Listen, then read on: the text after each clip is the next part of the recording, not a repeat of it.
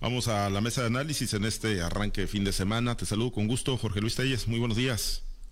Y buenos días, Pablo César. Muy buenos días, Francisco Chiquete. Buenos días a todos ustedes. Muchas gracias, Chiquete. Te saludo con gusto. Muy buenos días.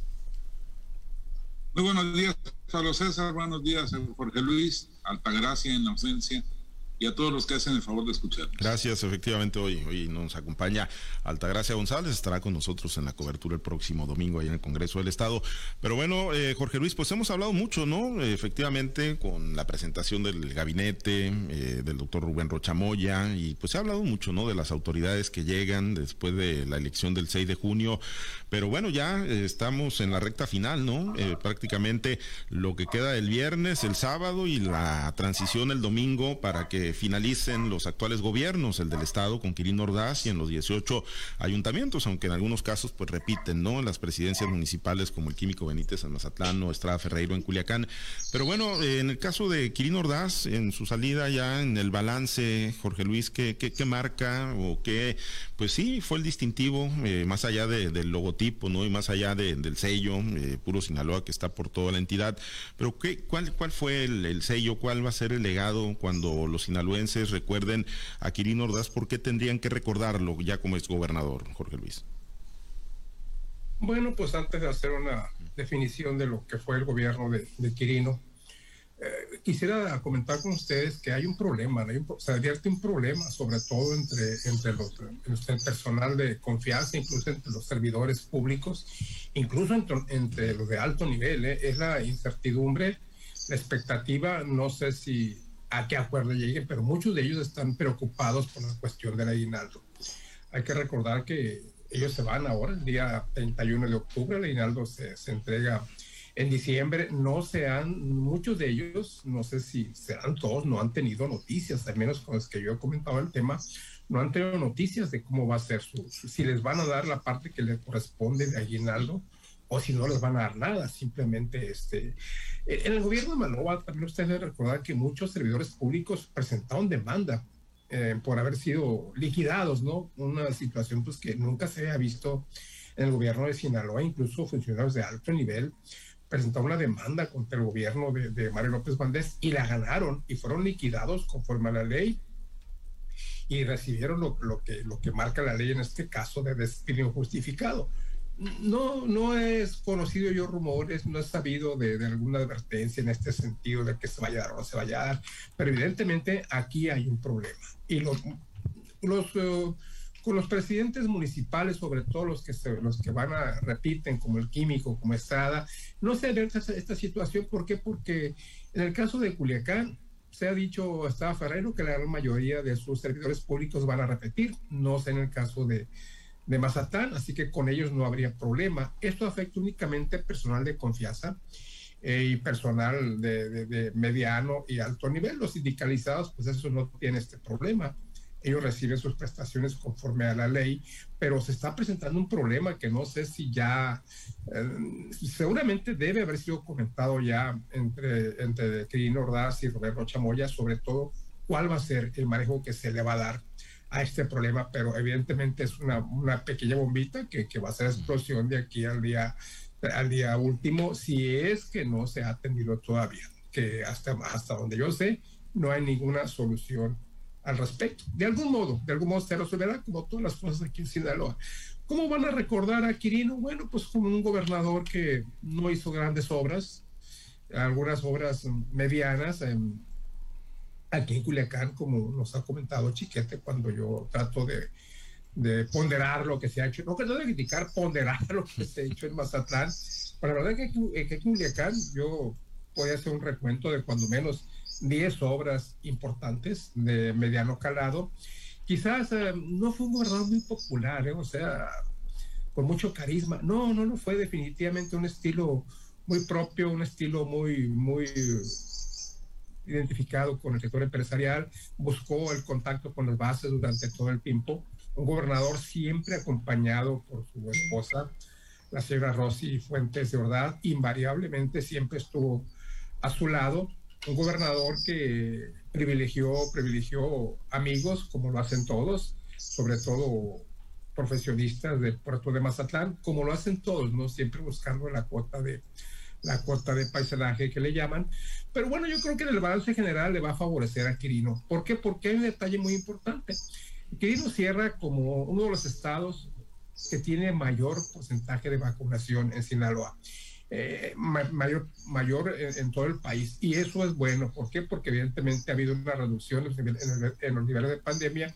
Y esto bien se lo puede acreditar Rubén Rocha, pero lo cierto es que es derivación natural de la buena relación que tuvo el gobernador con el presidente López Obrador, sobre todo en momentos muy álgidos. Sinaloa llegó a estar dentro de los estados con más casos de, coronavirus, con más casos de muerte, se veía muy difícil que se controlara.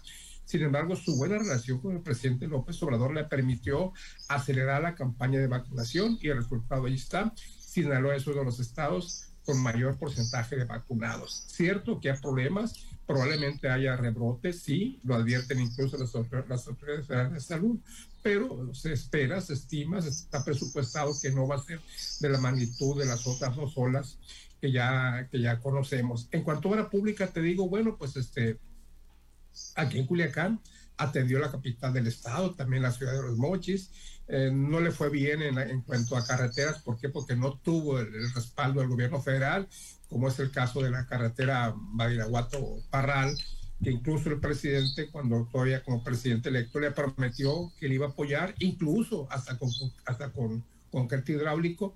Y hasta la carretera que no sabemos qué avance tenga, no sabemos hasta dónde va.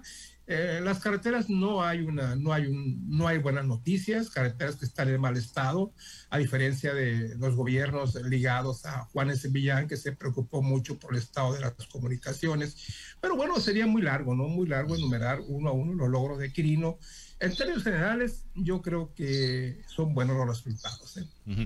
Eh, chiquete, pues, eh, pues la obra material, pues es una, ¿no? Ya para el ciudadano común y corriente, pues dice, pues es la, la, la, obligación más elemental que tienen, ¿no? Y no hay nada que, pues, agradecerle a los gobernantes, finalmente, pues el trabajo y lo que puedan hacer uno hacer, lo hacen con, con dinero público, con el recurso de los impuestos, pero, pero la obra social, la obra humana, el tema político, el que ya hemos hablado también, ¿no? Que, bueno, pues en las dos elecciones que le tocó como gobernador 2018-2021, pues no le fue nada bien al partido. De hecho, pues el partido que por el que llegó a la gubernatura, pues queda prácticamente en el piso. A tu juicio, pues ¿qué, qué va a marcar este periodo recortado, ni siquiera sexenio del gobernador Kirin Ordaz Coppel?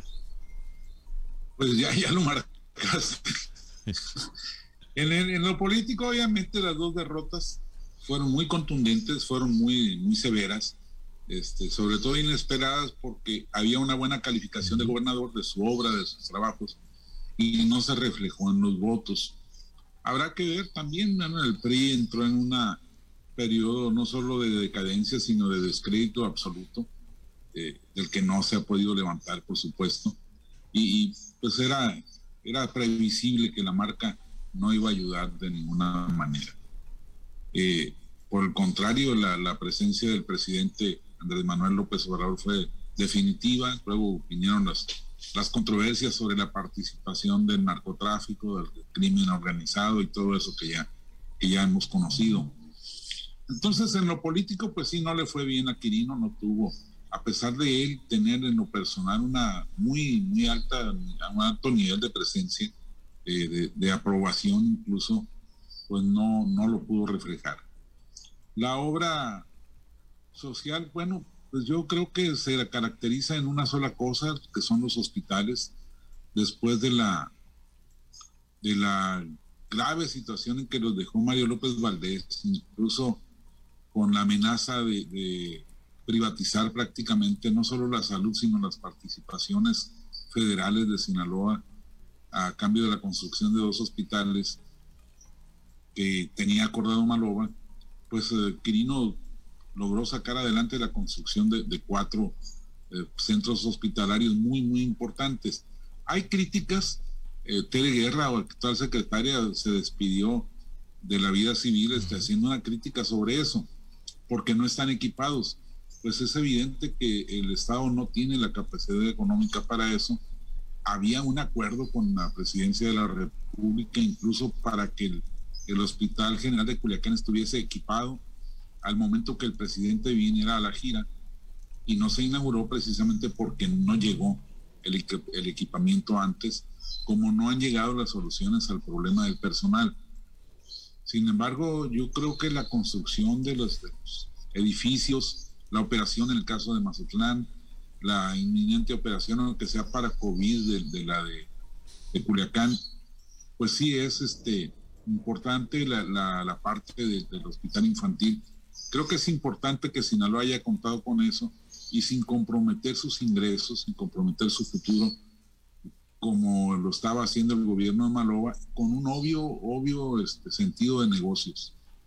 Y luego, pues eh, a pesar de este panorama que, que narra Jorge Luis con las todavía no adeudos, pero los posibles adeudos en los finiquitos del personal de confianza o del personal de, alto nivel, pues yo recuerdo el primero de diciembre de, de 2016 perdón, el primero, el 31 de diciembre de 2016, manifestaciones de proveedores porque no les habían pagado en, el gobierno del estado, enojos de, una cantidad importante de sectores a los que no se les cumplieron compromisos elementales y una deuda pública sobre los 14 mil millones de pesos que no fue reconocida porque no se no se documentó, pero pues eran deudas a proveedores que muy poco a poco fueron saliendo en el caso del gobierno de Quirino. Entonces, hay puntos que son muy interesantes, muy importantes, que seguramente dejan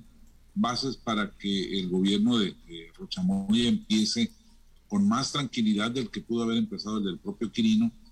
Eh, el asunto de la seguridad, que por supuesto es inalcanzable lo que se haya podido hacer, que por supuesto es insuficiente, pero que de algún modo pues también deja esa base de, relativa tranquilidad, aunque hay puntos ahí, estallamientos que se están dando últimamente. No sabemos si para calar a las nuevas autoridades, para hacer presencia, o por fenómenos de los calendarios de los propios grupos delictivos, pero hay una, una diferencia importante en el nivel de, inseguridad que se vivía al finalizar Malo y el que se vive ahora al finalizar Quirino.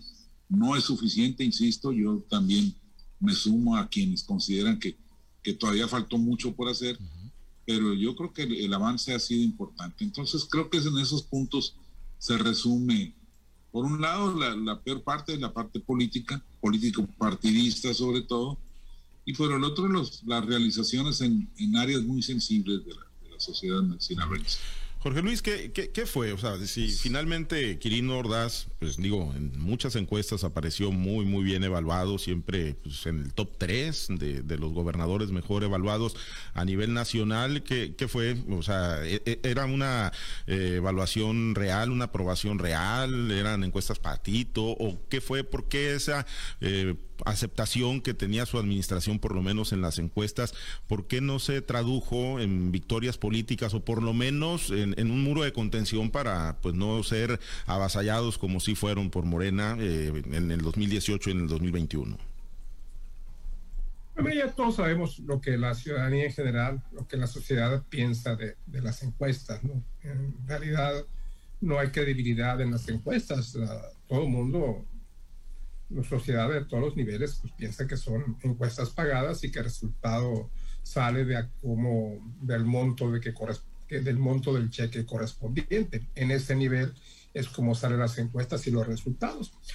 Fíjate que eh, yo tengo mis dudas, ¿no? O sea, porque la, la, gran mayoría de las casas encuestadoras que miden la popularidad de los gobernadores coincidieron en ubicar a, a, a Quirino Ordaz siempre dentro de los, primeros cinco lugares, llámense como se llamen. Unas, unas casas encuestadoras lo ponían en el primero incluso, otras en el segundo, en el tercero, en el cuarto, en el quinto, pero siempre, siempre apareció dentro de los, de los cinco primeros lugares, independientemente de que sean pagadas o no. Obviamente, este, las compañías encuestadoras viven de algo y, y no puede ser del todo confiable un 100%, pero pero sí, te digo, se me parece mucha coincidencia que, que la mayor encuestas, eh, compañías encuestadoras hayan conseguido en eso. Está ubicando siempre aquí dentro de los primeros cinco lugares. Y como bien dice Chiquete, esto pues no se reflejó en, en, en, los resultados electorales de las dos elecciones que le tocó hacerle frente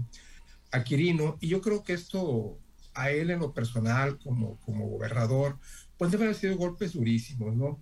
No pudo disfrutar su gobierno como lo hicieron sus, antecesores, aunque el gobierno no es para disfrutarlo, es para servir a la sociedad, pero evidentemente una situación traumática, eso de hacerle frente a una pandemia como la que vivimos todavía, la derrota electoral de 2018 catastrófica, tan catastrófica como esta última, cuando se pensaba que podía haber algún repunte del, partido de Quirino. Ya no se sabe si fue si es el PRI o el Partido Verde Ecologista Mexicano. Los detractores de Quirino han dicho siempre que ni siquiera era priista, que llegó por el Partido Verde Ecologista Mexicano, aunque hay que recordar que eso, como él, llegó a diputado federal por una negociación ahí que hubo para librar la famosa cuota de la paridad de género por eso fue que Quirino apareció como candidato del Partido Verde.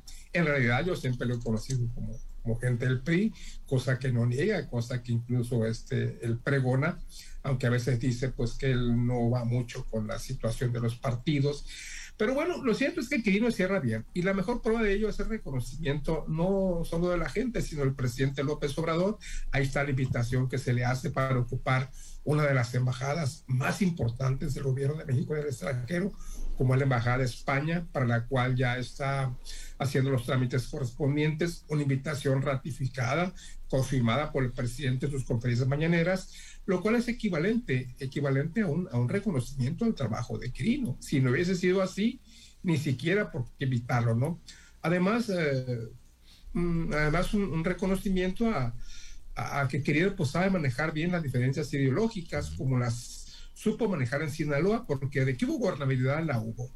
Hubo momentos, sí, difíciles, sobre todo en la, en la legislatura anterior a la actual, cuando se negó a, aprobar el presupuesto, cuando estuvieron discutiendo las cuentas públicas, propuestas de Quiro que fueron rechazadas, pero con todo y eso no se perdió la gobernabilidad y yo creo que eso es un factor muy importante que debe influir en la calificación que se le dé a Quirino. Bien. Eh, Chiquete, ¿qué, tipo de exgobernador será eh, Ordaz Coppel? ¿Será un exgobernador que busque mantener su influencia política, mantendrá su activismo? Digo, pues va a la Embajada de España, eh, mantendrá su activismo, reagrupará a su gente, tratará de influir, de tener participación para el 2024, para el 2027 o cierra él sus capítulos de participación político-electoral? Mira, no sé si, si de aquí al, al 24 ya le haya vuelto el gusanito de la política partidista. Yo creo que dependerá mucho de las condiciones en que esté el país y esté el panorama ideológico. Eh, Quirino no es gente de guerra, eh, lo demostró en varias ocasiones en varios casos. Yo creo que su, su destino político electoral hubiera sido distinto si, si hubiera sido más aguerrido, más, este, más duro con los con los que en su momento fueron contrincantes, pero no, él privilegió el diálogo. Entonces no creo que vaya a venir por revanchas. Eh, no sé, eh, es tendencia natural de todos los desgobernadores, hasta de Maloa, que salió tan desacreditado, mantener su núcleo de colaboradores, mantener sus, sus expectativas de presencia pública, pero no creo que vaya a venir a decir un día, bueno, ahora voy, por el Senado de la República o voy a, impulsar a fulano de tal para gobernador del estado. Yo creo que es un hombre prudente que mide, mide las cosas y no, no se avienta al vacío. Así que, pues seguramente va a ser un exgobernador sin, sin conflictos, ni para él ni para sus, quienes lo hayan sucedido. Muy bien, pues estaremos, eh, pues lo veremos, ¿no? Lo veremos rápido, qué, qué tipo de, de, exgobernador va a ser. Así rápidamente, Jorge Luis, eh, ¿qué tipo de exgobernador a tu juicio va a ser? Eh, pues hemos tenido, hay muchos que, que, todavía despliegan activismo. En el caso de Quirino Ordaz, ¿cómo lo, lo avisora ya terminando su administración?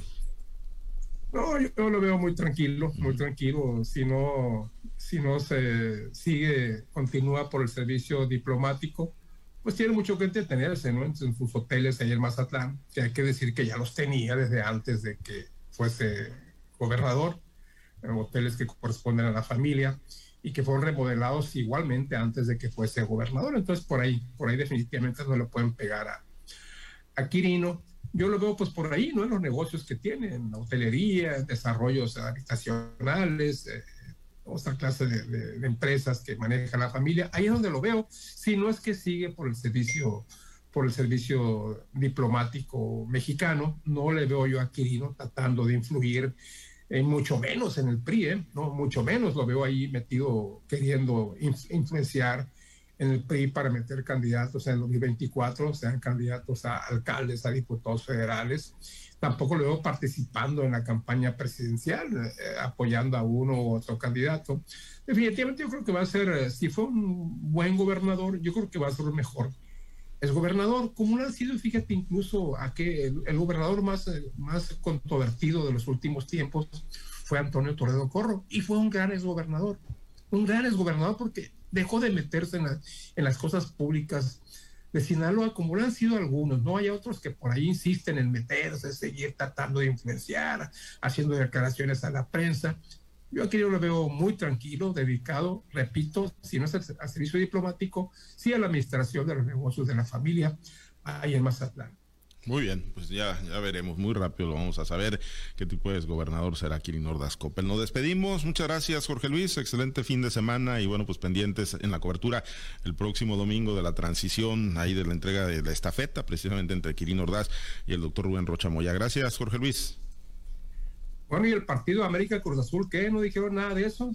América Cruz Azul, ¿cómo fue? Tiene miedo, Pablo César. No, pues cuál. Después de la experiencia de anoche, ya no quiere hacer pronósticos. No, no, no, no me sale ni una ahorita. Así que mejor, mejor lo dejamos ahí al aire. ¿eh? Pero el lunes estaremos platicando seguramente de, la, de la goleada del América al Cruz Azul. ¿eh? Son nuestros hijos. Ya veremos. Ándale, pues gracias, chiquete. Excelente fin de semana. Buen día, saludos a todos. Gracias a los compañeros operadores en las diferentes plazas de Grupo Chávez Radio. Muchas gracias a Herbert Tormenta por su apoyo en la producción y transmisión de Altavoz TV Digital. Se cae en la mazorca y buena música para usted. Mantenerse, lo invitamos a que se mantenga conectado con nosotros a través de nuestro portal www.noticieroaltavoz.com. Soy Pablo César Espinosa. Le deseo a usted que tenga un excelente y muy productivo día. Usted ha escuchado Altavoz en Red Sinaloa con Pablo César Espinosa. El noticiero de Grupo Chávez Radio.